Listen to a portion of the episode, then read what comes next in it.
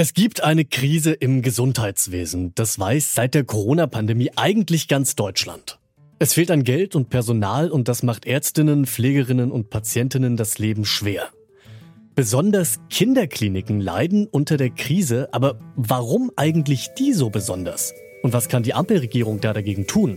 Das fragen wir uns heute. Mein Name ist Tim Schewitz. Hi. Zurück zum Thema.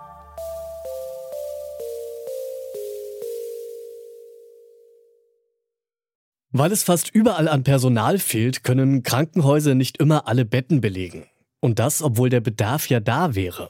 Der Gesundheitsausschuss der Bundesregierung berät deswegen bereits seit Monaten über das sogenannte Krankenhauspflegeentlastungsgesetz. Das soll, wie dieses 34 Buchstaben lange Wort Ungetüm schon sagt, das Personal entlasten und die Finanzierung der Krankenhäuser sicherstellen. Vor allem Kinderkliniken sind von der Krise betroffen. Um die zu entlasten, wird oft über die sogenannten Fallpauschalen diskutiert. Doch was ist damit eigentlich gemeint? Und wieso sind sie besonders bei Kinderkliniken so umstritten? Das hat uns Burkhard Rodeck erklärt. Er ist Generalsekretär der Deutschen Gesellschaft für Kinder- und Jugendmedizin. Ja, wir sind ja finanziert über das sogenannte DRG-System. Das ist ein Fallpauschalen-basiertes System. Das bedeutet, man bekommt eine Pauschale für den behandelten Fall. Das hat zur Folge, dass man natürlich dann sehr gut aufgestellt ist, wenn ich sehr viele Fälle mache und dort möglichst wenig hinein investiere. Das heißt also im Sinne einer ganz klaren Industrieproduktionslogik. Und wenn ich dann aber einen Fachbereich habe wie die Kinder- und Jugendmedizin, wo ich A, nicht ganz so viele Fälle habe, B, die auch nicht steigern kann, weil Kinder sind so, wie sie sind und sie werden krank, wie sie sind und ich kann da jetzt nicht rumrennen und sagen, ihr Kinderlein kommet und mal alle in die Klinik hinein. Und C, wir dann aber eine ganze Breite von verschiedenen Erkrankungen haben, die deutlich mehr über das hinausgehen als jetzt eine klassische Erwachsenenabteilung, die mit 200 Fallpauschalen durchschnittlich arbeitet. Wir arbeiten mit circa 500 Fallpauschalen. Dann brauchen wir dafür speziell ausgebildetes Personal. Das kostet Geld und wir brauchen vor allen Dingen Zeit. Und das, was in einer Industrieproduktionslogik am ehesten weggespart wird, ist Zeit. Und das bedeutet, dass man dann eine Arbeitsverdichtung hat für diejenigen, die noch da sind. Dann hat man unattraktive Arbeitsplätze. Also einen Rattenschwanz von verschiedenen Problemen, die das dann nach sich zieht. Wie genau fühlt sich die Krise im Gesundheitssystem eigentlich im Arbeitsalltag eines Kinderkrankenhauses an? Das habe ich Stefan Buderus gefragt. Er ist Chefarzt der Kinderklinik am Bonner Marienhospital. Also es gibt einmal eine generelle Krise, das haben Sie ja auch anmoderiert, dass in allen Kliniken die Situation schwierig ist. Die ist dadurch charakterisiert, dass eben nahezu alle Krankenhäuser haben ein Problem bei Pflegekräften. Das heißt, es gibt einen Pflegekräftemangel. Die Betreuung unserer Patienten, der kleinen Patienten, ist besonders pflegeintensiv. Das heißt, wir haben die Patienten, um die sich gekümmert werden muss. Es muss sich um die Eltern gekümmert werden. Das ist das eine. Das andere ist, und das weiß jeder, der selber Kinder hat oder sich sich vielleicht noch an seine eigene Kindheit erinnert. Kinderkrankheiten sind häufig eben auch Infektionskrankheiten, also treten saisonal gehäuft auf. Das weiß jetzt mittlerweile auch jeder Mensch durch Coronavirus. Aber wir haben ja schon vor Corona immer gehabt, dass eben bestimmte Erkältungsinfektwellen im Herbst und im Winter kommen, manchmal im Sommer Durchfallwellen. Und das sind dann viele Patienten, die gleichzeitig krank werden. Und wir stehen gerade im Moment, gerade jetzt im Moment wieder davor, dass wir davon ausgehen, dass sehr viele Kinder krank werden an Atemwegsinfektionen, die nicht Corona sind. Manche können sich vielleicht noch dran erinnern, dass eben letztes Jahr schon die Kinderkliniken sehr unter einer RSV-Virus-Pneumonie gelitten haben. Das heißt Patienten mit akuten Atemwegserkrankungen, die dann krankenhauspflichtig krank waren. Das heißt, Pflegekräfte müssen dann in der Zeit viele Patienten versorgen, sehr viele Patienten versorgen, sogar mehr, als man eigentlich erwarten würde und wir ja mittlerweile auch mit den an sich sehr sinnvollen Pflegepersonaluntergrenzen vereinbart sind. Also das ist die Situation der Pflegekräfte. Auf der anderen Seite die Situation der Ärztinnen und der Ärzte, die dann eben auch tatsächlich viele Patienten betreuen müssen und auch dann beruflich eben in der Tätigkeit als Ärztin und Arzt extrem angefordert und belastet sind, weil dann eben viele Patienten auf einmal kommen.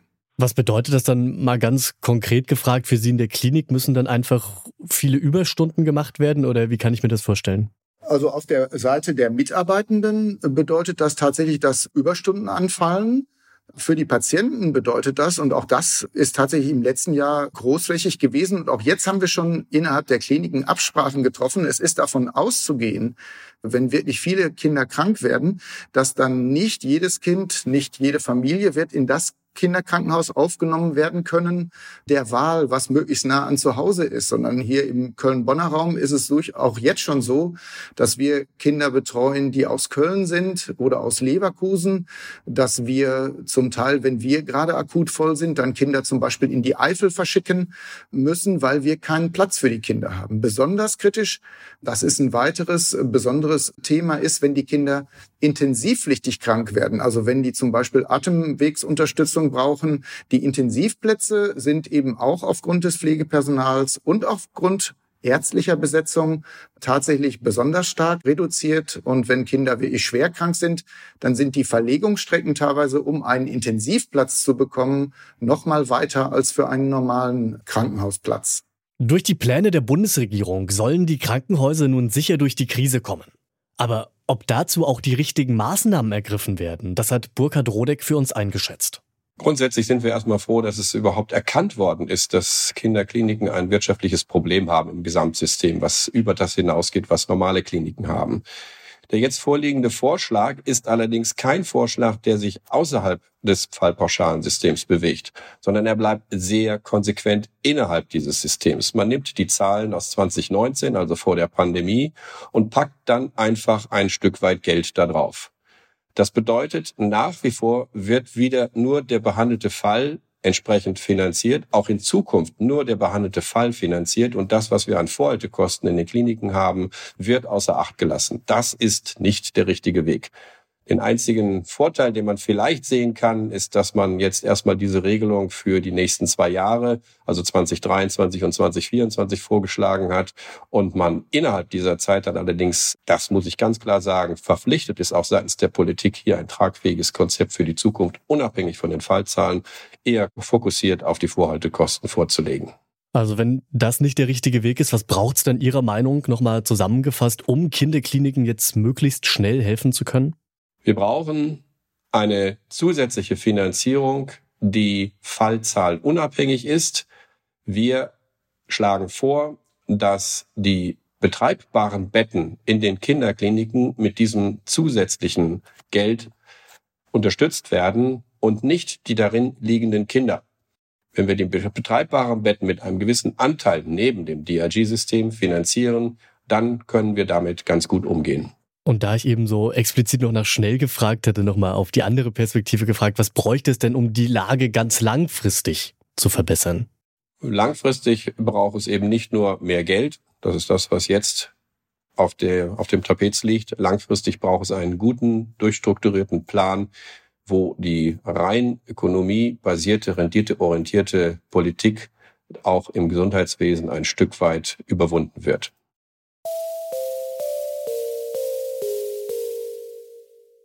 Durch die besonderen Anforderungen der kleinen Patientinnen und Patienten, zum Beispiel durch häufige Infektionswellen oder anspruchsvolle langwierige Behandlungen, sind Kinderkliniken besonders von der Krise im Gesundheitswesen betroffen. Dazu führt das System der Fallpauschalen oft dazu, dass die Kliniken unterfinanziert sind. Deswegen fordern Experten wie Burkhard Rodeck schnelle und direkte Finanzierungshilfen sowie langfristig ein Gesundheitssystem, das nicht profitorientiert ist. Nur so kämen Kinderkliniken zukünftig entspannt durch die Krankheitssaison. Soweit. Das war's von uns für heute. An dieser Folge mitgearbeitet haben Alia Rentmeister und Lene Rügammer. Produziert wurde sie von Florian Drexler, Chef vom Dienst war Toni Mese und mein Name ist Till Schewitz. Ich sag ciao. Zurück zum Thema vom Podcast Radio Detektor FM.